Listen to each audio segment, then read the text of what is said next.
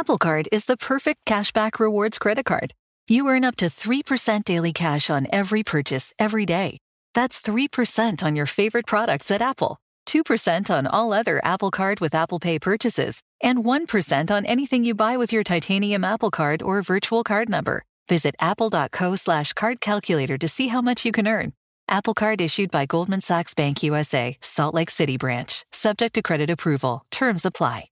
Hi, everyone. I'm Paul Anka. And I'm Skip Bronson.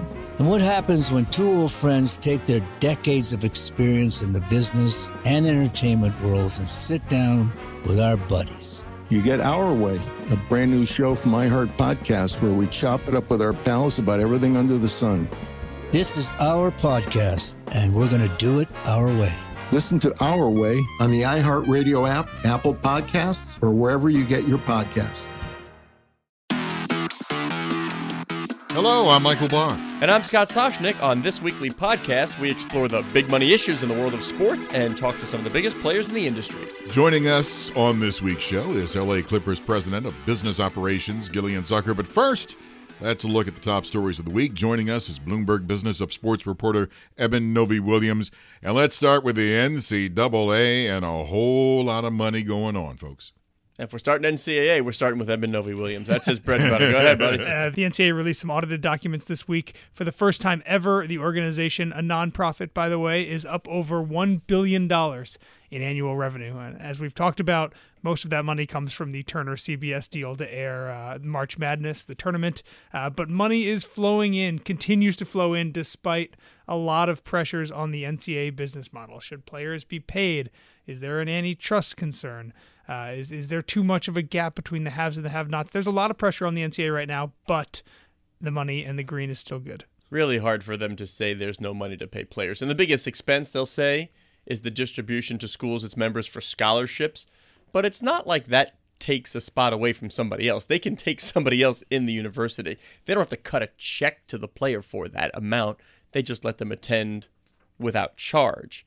So if you're looking at conference commissioners and coaches and weight uh, weight coaches being paid 500,000 millions and millions, it's getting harder and harder, let's say, for the NCAA to say players don't deserve at least a cut. And important to note that this doesn't even include any football money. You know, the NCAA does not own the college football. It's a good playoff. thing there's not too much of that. So, so all the all the, the money that the conferences are swimming in deals from Fox and from ESPN to air their football games, to air the college football playoff, etc. That isn't even counted in this. So there is a lot of money swirling around here. The operating profit for the NCAA last year over a hundred million dollars.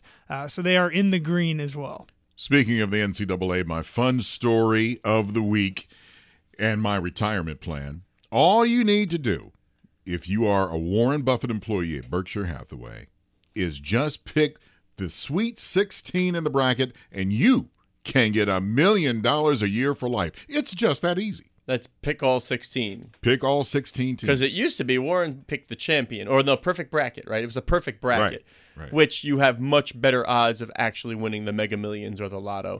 I mean, this guy's in the insurance business. He he knows that nobody's going to do this. Let's talk now about the Ultimate Fighting TV rights. And I guess they are begging in a test for a super agent. Well, Ari Emanuel at uh, William Morris Endeavor and IMG, he bought UFC for four point something billion dollars not long ago, banking on the fact that he could flip these media rights, knowing that they were coming up pretty soon. Now, Fox is the incumbent, and their offer is about what? I mean, where are we? Two 200 hundred million dollars a year? Yeah, I believe the the prospective amount was 400 400 million. That's a pretty big gap bar. So we're going to get a nice litmus test right here. Not only the value of UFC, because is there another Conor McGregor? Is there a Ronda Rousey? Where are the stars? But in general, what are people willing to pay for these live events and sports content? What's it worth? Also, according to Sporting News, Fox is very interested in WWE, which is obviously not the same exact kind of sport as UFC. Uh, but as UFC looks to Fox as kind of the, the most likely landing spot for UFC, Fox is clearly looking at other properties that they're willing to open the bank on as well. But one problem is that, from what I'm understanding, at least for UFC, no one has really stepped up yet to pay for the rights. Of what is it? They want four hundred million dollars a year. Well, yeah, that's that's the problem. We're going to see how, of course, more bidders. A very basic math here. More bidders means more money. How many people are interested, and at what price? Can Ari Emanuel spin his magic and pull some kind of massive number out of a hat? Next subject to talk about Peyton Manning is parting ways with Papa John's. Oh, that's a heartbreak. Say it ain't so. I think I think he's staying on as a, as a spokesman. He's parting ways from the, the business relationship he had. I think they, they co-owned Selling thir- steaks, 31 franchises that they that they've sold. Conveniently comes right uh, in the same week or two as the NFL and Papa John's kind of severed their national sponsorship relationship. Uh, interesting timing here as Peyton Manning also is negotiating with with uh, networks uh, to get a hefty hefty check to to do some uh, announcing on Sundays. Or Thursday night, one one of the night footballs. Yeah, they're willing to pay Peyton ten million. He is uh, still like one of the faces of the NFL, even though he doesn't play anymore. The question is, do you believe in that interesting timing, Evan? Did he Yeah. know that Yeah. this this relationship between Papa John's and the NFL was going to cease to exist? Nobody said anything to Peyton Manning. I believe Papa John has said that this is just totally coincidental, that, that the two things are totally unrelated. Those talks had started long before the NFL and, and Papa John's had decided Yeah, to part and it, ways. and it doesn't take a, a, a future seer to, to, to see that the, the relationship between the NCAA and Papa John's was strained months and months and months ago when, when, when The Papa NCAA? or the NFL, sorry, uh, But months we'll and strain that ago. too. when when Papa John blamed uh, Roger Goodell's handling of the of the of the kneeling crisis on his declining sales. Uh, so Peyton Manning could have read the, The pepperoni leaves was on the wall. well. Yeah. Oh man. Thanks. hey, you didn't see that coming, did you? Uh, no, I didn't. Evan went tea leaves. That's not that's not germane.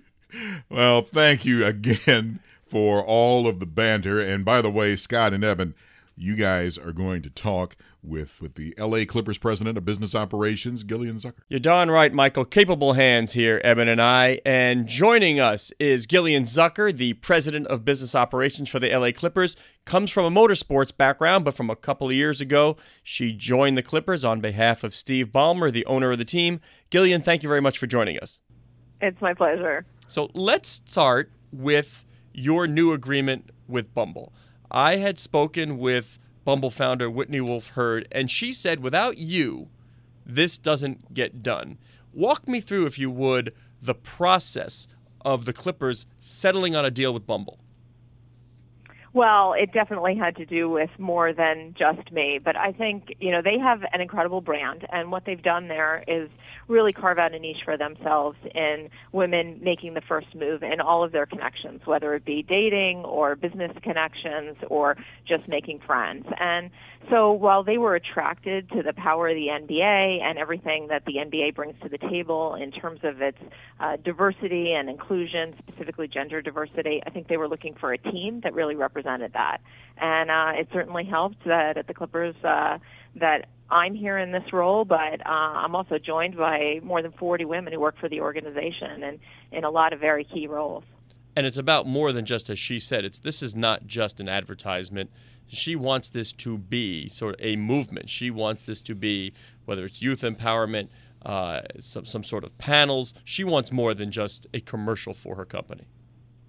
Yes, it was very clear that there needed to be action behind what we were doing. And um, while we, you know, strategically positioned this as, as not a patch on a jersey, but a badge of empowerment that's there to remind people that uh, diversity and specifically gender diversity m- makes us stronger. It makes organizations stronger. It makes life richer.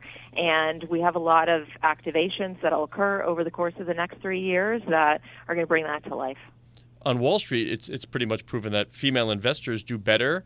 Uh, however, if you're out there in VC worlds, so few females actually get the money uh, that are out there trying to raise for their ideas. Uh, Why are we still here?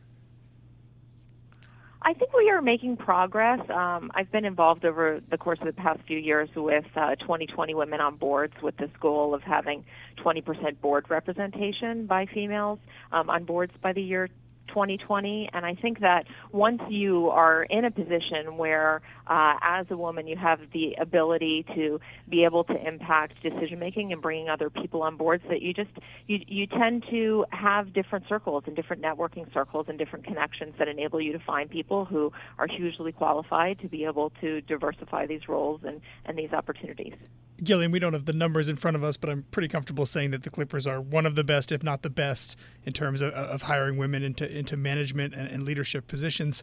Is there a business advantage to that? I mean, there, there, are studies that say that consumers are willing to pay more for a company that does better in the gender pay gap or, or from a uh, environmental standpoint. Do you find that, that, that in your conversations that potential sponsors or partners are, are taking note of that and maybe coming to you over other organizations?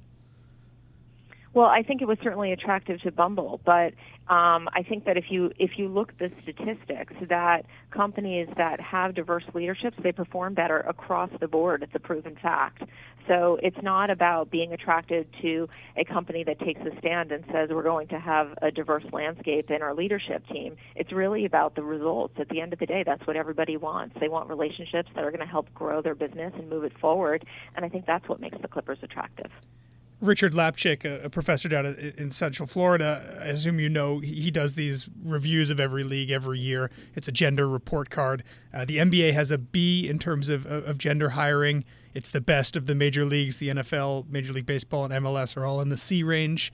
Uh, do you think the uh, uh, NBA can do better? What can the NBA do as a whole, as a league, uh, to get that up to an A? Well, of course. I mean, until until there's an A, uh, I think that the NBA will continue to work harder in that space. I mean, the league has proven they want to uh, be front runners in every category that exists, and certainly that's something that Steve Ballmer uh, here at the Clippers embraces as well as all of our team here. Um, but I think that a lot of it just has to do with uh, you know attracting the talent to the league itself, and by having so many females in high-ranking positions, it, it lets other women see that those opportunities exist, that they're available, and it's something that you know they may want to go for. And how much of that do you think is a product of good leadership, Adam at the central office, et cetera, and how much of it is a fact that basketball is, is, is of, the, of the major sports one that women play certainly the most uh, at the youth and at a professional level. Uh, that you're not going to have too many women in NFL positions that played tackle football, but but in terms of basketball, you can have a lot of people that went all the way through the rankings, high school, college, professional, uh, within basketball itself. I think it helps um, that there are women who play basketball and are deeply entrenched in the sport, but it's not a requirement. I didn't play basketball. Um, so I don't know that that's something that necessarily is the criteria. It does take leadership like Adam Silver's to be able to say this is important and this is something we're going to focus on. All right, we're chatting with Gillian Zucker, the president of business operations for the LA Clippers. Let me switch to those Clippers, Gillian. Where do you fit in in the LA sports scene. The Dodgers are resurgent. You have two NFL teams after a long blackout of NFL football. Where do the Clippers slot in in terms of interest, demand, all those things that you're responsible for drumming up? I think we're uh, the unpredictable force. You know, everybody is sort of watching. We have this incredibly dynamic owner who's doing unbelievable things in the community. We have an environment in our arena that's spectacularly entertaining for everyone. Uh, and we offer something that I think is, in a lot of ways, different and dynamic. Um, at the same time, being fiercely, fiercely committed to the competition on the court and and winning and not just winning one championship but you know our goal is is to create a dynasty for the Clippers in Los Angeles. And I think that that kind of dedication and focus on taking this team and and seeing the outcomes that we know are possible is something that fans are really embracing and they're enjoying uh, being a part of and seeing this meteoric growth as it's transpiring right in front of them. I thought there was a real opportunity there for the Clippers the Lakers were down. There was this Lob City cool young, but Chris Paul's not there anymore. Blake Griffin's not there anymore. What are the discussions between basketball and business? Are are you at all involved when the most marketable assets you have, your best players, might be going elsewhere? Uh, you know, the basketball side and Steve are going to make the decisions that they believe are in the best interest of the long-term success of the team. And my job, regardless, is to push out there a great product that fans will enjoy.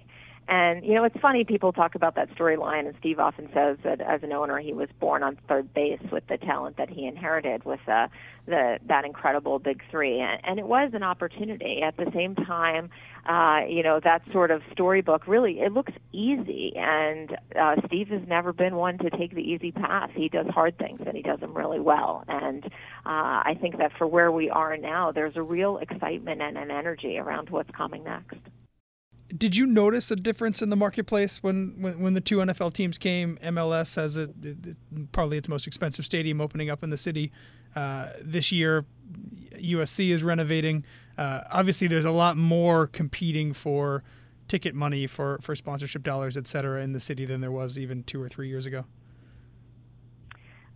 Los Angeles has always been crowded and complicated in terms of how much competition there is, and it's not just sports teams. It's it's movies, it's theater, it's the beach, it's the sunshine, it's so many things. Um, and the and the city is changing dramatically. I mean, there's this really vibrant food scene, there's a really vibrant art scene that didn't exist just a few years ago. So there is a ton of competition, not just for the entertainment dollar, but for people's time. And so, you know, our challenge is to make sure that when they have all of those choices, that they still choose us. And we feel that we're in a good spot to compete. The local television ratings would tell me that interest in the Clippers is waning. What metrics do you have that show me that that's not the case? Well, I think you can experience it if you just come into the arena and you see the energy that exists there. I mean, certainly that's a big piece of it. And in terms of our expanding fan base, the number of people who touch the team, either through our social or digital channels, or who have interaction with us in some way through our Junior Clippers programs or one of our many other programs that we have in the community. So while television ratings are certainly important and they're something that we would do want to continue to work on, you know, that's not the end all be all anymore to where people are invested and what they care about. That's not the only measurement that exists.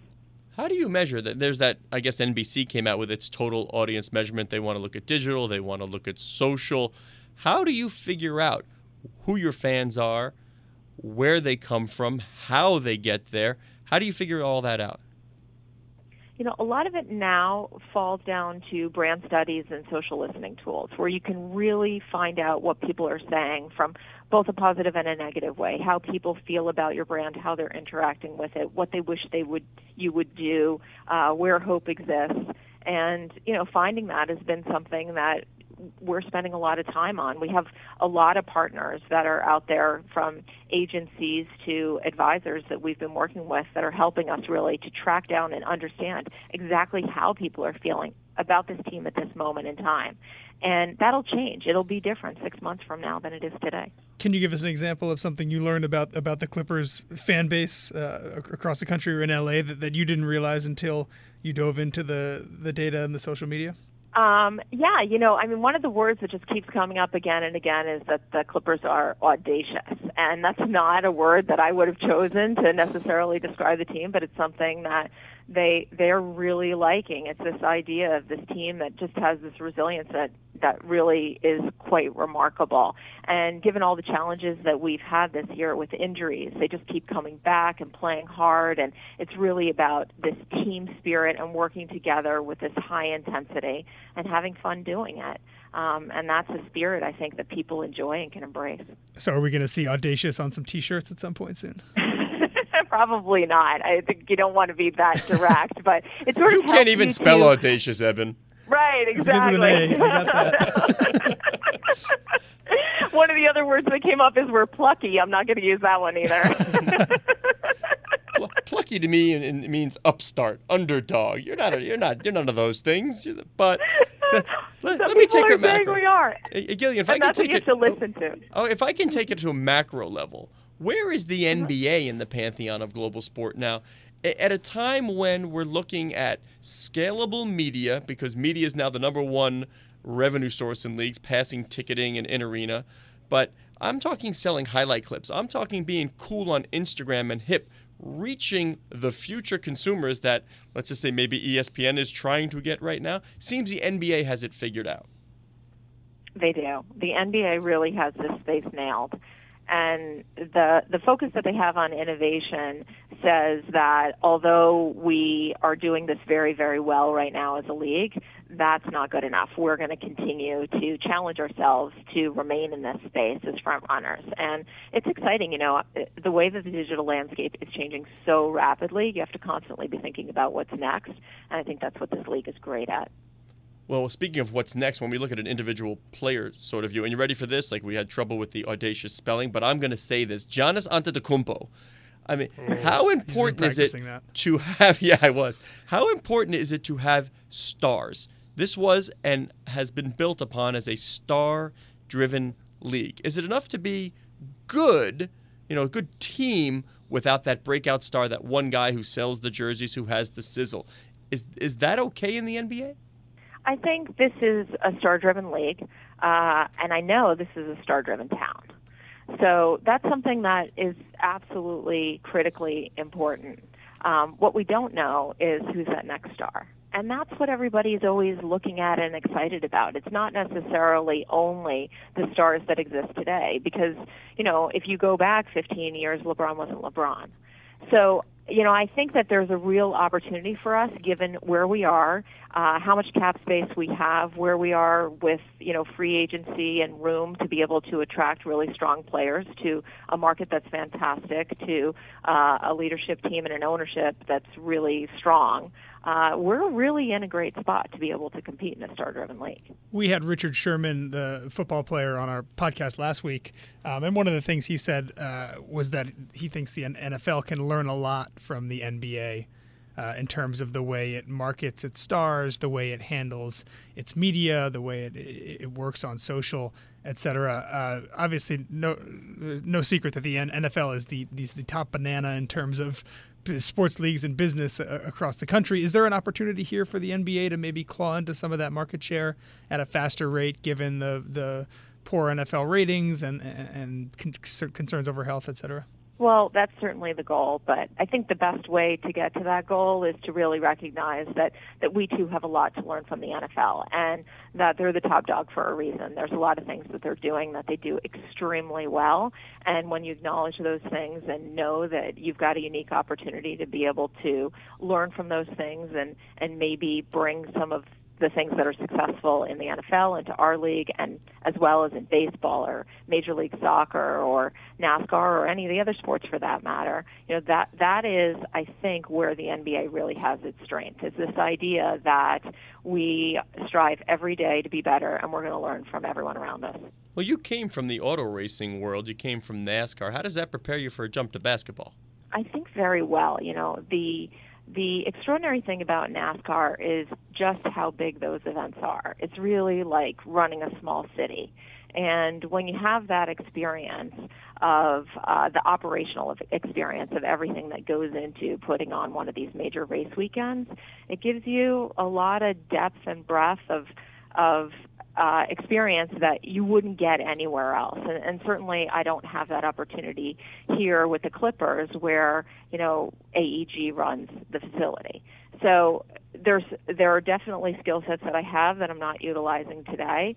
Um, the other thing I think that NASCAR does extraordinarily well is uh, from a marketing standpoint and and bringing their athletes into that marketing message, where you see that these drivers they they came up selling their own sponsorships so that they could race, uh, you know, on their in their Friday night series, and they understand the value and the importance of that and as a result, they're very, very engaged on the marketing side. So it creates a different kind of spirit, um, and it's one that I think is really a model.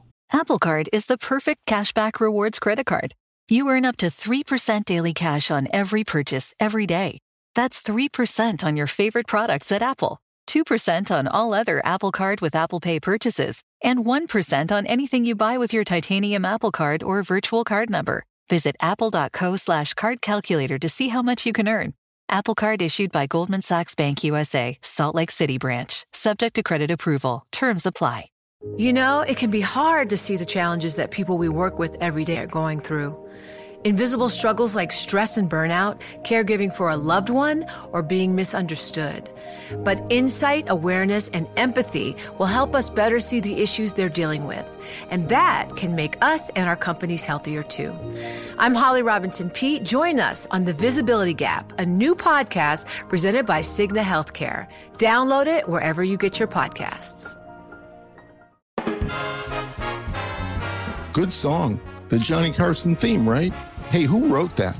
Skip, who do you think? It's your buddy. Hi, everyone. I'm Paul Anka. And I'm Skip Bronson. And what happens when two old friends take their decades of experience in the business and entertainment worlds and sit down with our buddies? You get Our Way, a brand new show from iHeart Podcast where we chop it up with our pals about everything under the sun. Hear about Michael Bublé's entrance into show business. And get business insight from Mark Burnett. Find out what scares my son in law, Jason Bateman. And discover the bragging rights that come with beating Michael Jordan at golf. Together, we know just about everybody, including sitting presidents. So join us as we ask the questions they've not been asked before, tell it like it is, and even sing a song or two. This is our podcast, and we're going to do it our way. Listen to Our Way on the iHeartRadio app, Apple Podcasts, or wherever you get your podcasts.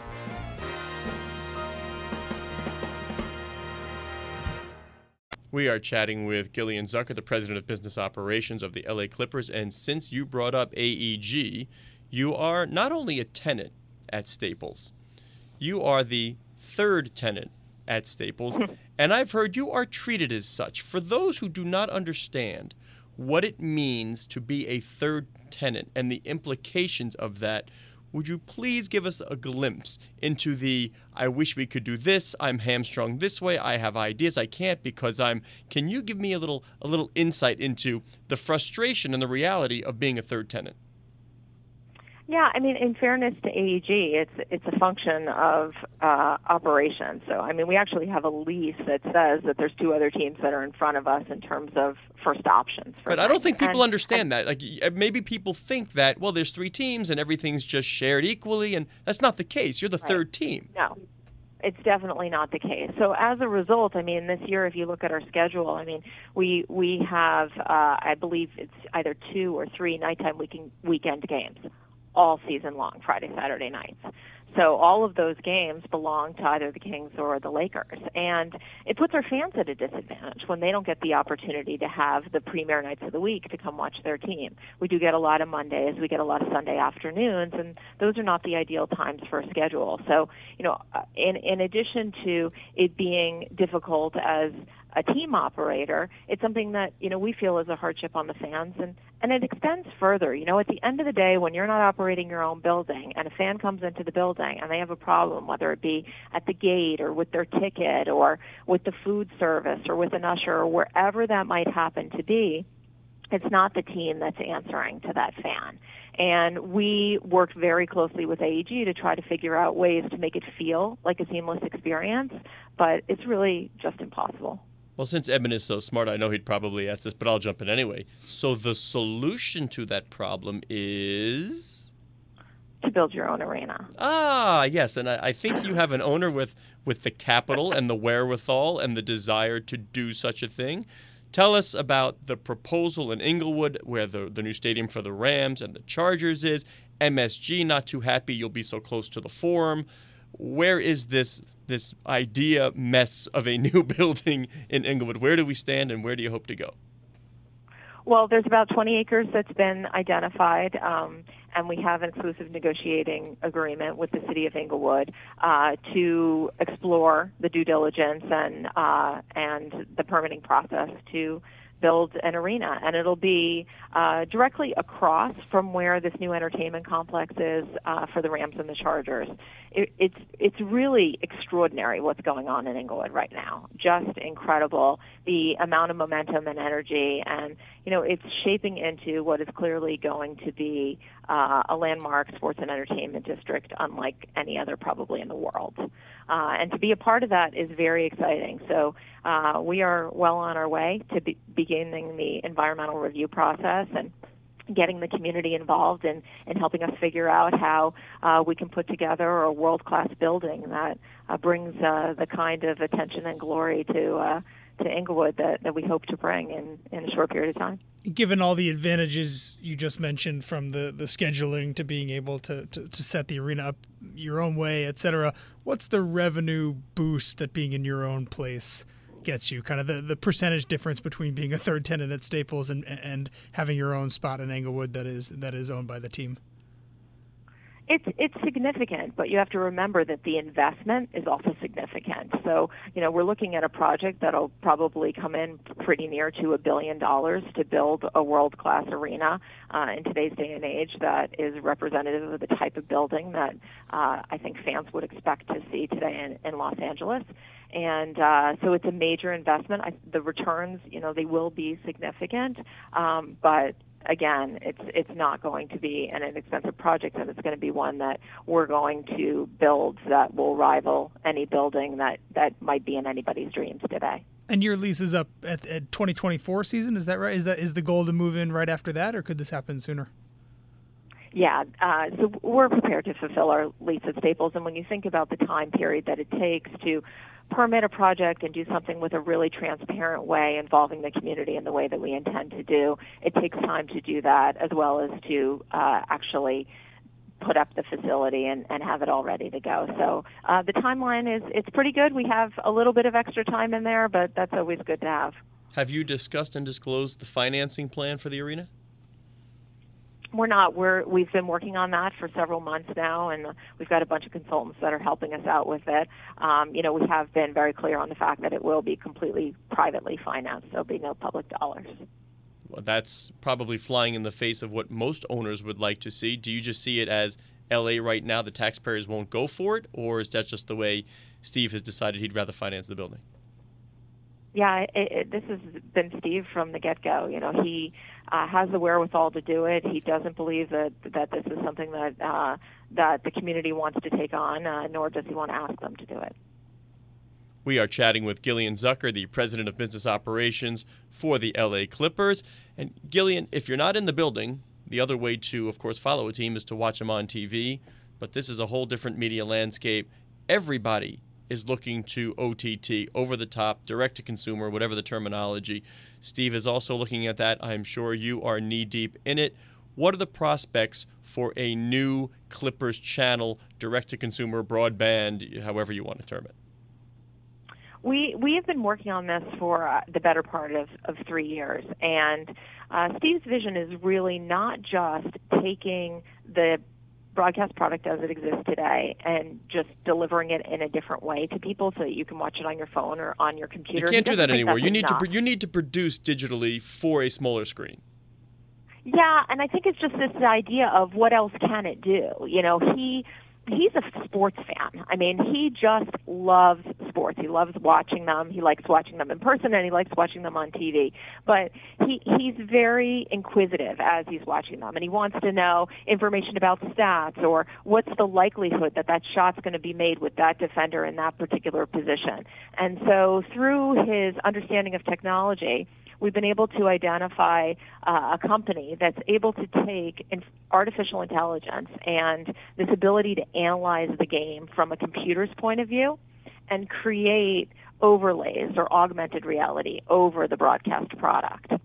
And it's pretty extraordinary, it enables you to watch the game in a different way. So people who are used to watching a game where they follow the ball, when you watch it with these overlays, all of a sudden you find that your eye is being drawn to uh, a, uh, a a defender who then creates an open shot. And instead, you're watching how the play develops. So I think when you have a product that changes the way you experience the game, you've got something pretty powerful. Uh, and that's what we're getting ready to launch along with our partner Fox in the fall of, the, of this coming season. Gillian, we've reached that point in the podcast where I generally ask the esports question. Uh, the NBA, as you know, getting ready to launch uh, NBA uh, 2K, their esports league. 17 franchises involved. Uh, correct me if I'm wrong. I don't believe you guys are one of them. Uh, tell me about what went into that decision. If, if you guys looked at the property, decided it wasn't worth it, uh, why we're not seeing a Clippers involved in the first year. We did look at it and we're bullish on it. We're very excited about it and you can expect we'll be part of it. We didn't do it in the original year because this past year uh, we stood up our G League team and uh, really wanted to invest in making sure that given that we decided we were going to create that franchise just over the summer, we had such a short runway to be able to get that up and operating. We wanted to make sure it had our full attention. That's the only reason we're not part of uh, of the E League from the get go, but we are excited about it and we're closely monitoring what's going on and we're also fairly close, or possibly fairly close, to gambling being legalized uh, across the country. The any day away from from a Supreme Court decision that could allow New Jersey and then a few other states uh, to start offering. How much of an opportunity is that for you guys from a business standpoint? I mean, it has the potential to drive eyeballs to games. It has a potential to maybe open new categories for sponsors, et cetera the league is is really taking the lead um, in regard to uh, where where we stand in regard to gambling. Obviously, they've been out in front on this and they they feel that you know it's it's obviously something that's happening already. So it's not as if this is something that's new. And it's just this idea of how do we create you know some kind of re- regulation around it so that uh, the people who are participating in this maybe have a more fair playing field and and uh, can be engaged in a way that feels like there's some credibility behind it. So you know we're going to be following this closely and and taking our lead from the league right, Gillian, we have about 30 seconds left. A little birdie named Chris Wallace tells me that you, a while ago, were advised to be a journalist. who, who gave you that advice and why didn't you take it? I went to uh, a really wonderful small liberal arts school in upstate New York called Hamilton, and uh, this career counseling class that I took ultimately said that uh, that that would be a good career for me. Um, fortunately, uh, my my career path took a little bit of a shift, and whoa, whoa, whoa, whoa, whoa! That sounded like you that, that didn't work out. That sounded like you impugned our profession. What do you mean? Fortunately, that there's a perfectly wonderful living to be made on this side of the microphone. Seems like things have worked out for her, Scott. I, I am absolutely not slamming what you do, but I think I found the perfect home for myself. All right. Well, Gillian Zucker, president of business operations for the Los Angeles Clippers, thank you very much. Thank you. Takeaways from Gillian Zucker. She's obviously putting a very happy face on things, but the local viewership is down on the Clippers. The Lakers are coming up. However, a new building, a new OTT with what sounds like some interesting bells and whistles. I could see a younger generation of fan moving over to the Clippers and saying, This is my team. I know my dad likes the Lakers, my mother likes the Lakers. I'm going to be a Clippers fan. They're plucky. You heard it. Yeah. uh, yes, there is certainly. Uh, we won't see it on a T-shirt, but they're plucky. there is some kind of appeal here uh, that will only get stronger, I would assume, as they get into a lot of these initiatives that I'm sure Steve Ballmer saw five years ago when he bought this team. He saw the opportunity for a new building. He saw the new opportunity for a, a better way to handle their media rights that might bring in more money. You heard Gillian say it. When you control your own dates, you can make better uh, you make better opportunities for your fans. You can be more interactive. You can learn more about them. Everything about this seems to be trending upwards. But right now, you're right, especially given the competition in LA it's going to be a tough couple years. My goal is to be the number one pick. That's something I've been dreaming of since a kid. It feels better to be number one than number five. I wear the number because of Mike. We have a chance to go for three in a row. Good numbers at a good time. When I first started wearing that number, I was just happy and proud. Bloomberg Business of Sports, the number of the week. Well, speaking of that competition, number of the week is 100,000.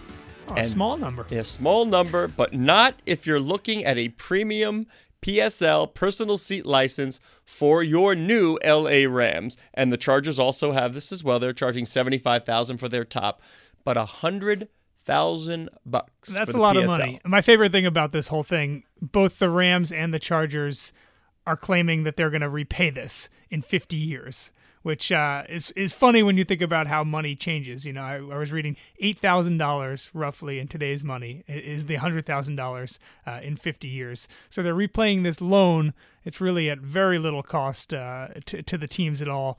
Uh, I wonder if this is just kind of a PR stunt that makes it sound a little better than it actually is. Well, it's all from a tax code change that enables them to do it this way. But if I'm paying it, I'd rather get something back than not and they are transferable, so you can sell your PSL. the demand is going to be interesting. They are going to sell these suckers, aren't they? They are, yeah. I mean, two NFL teams, a brand new stadium, the most expensive in the NFL when it opens. Uh, Inglewood is going to be a happening place if you're if you're looking to consume some live sports in, in the next couple decades. Close to LAX, you can land at be in the stadium in like five minutes, so all good. You've been listening to Bloomberg Business of Sports. We're here each and every week at the same time exploring the world of money and sports. I'm Eben Novy-Williams. And I'm Scott Soshnick. Thanks for joining us, and please tune in next week when we speak with the biggest and brightest in the sports business industry. You're listening to Bloomberg Business of Sports from Bloomberg Radio around the world and online as an Apple podcast on iTunes.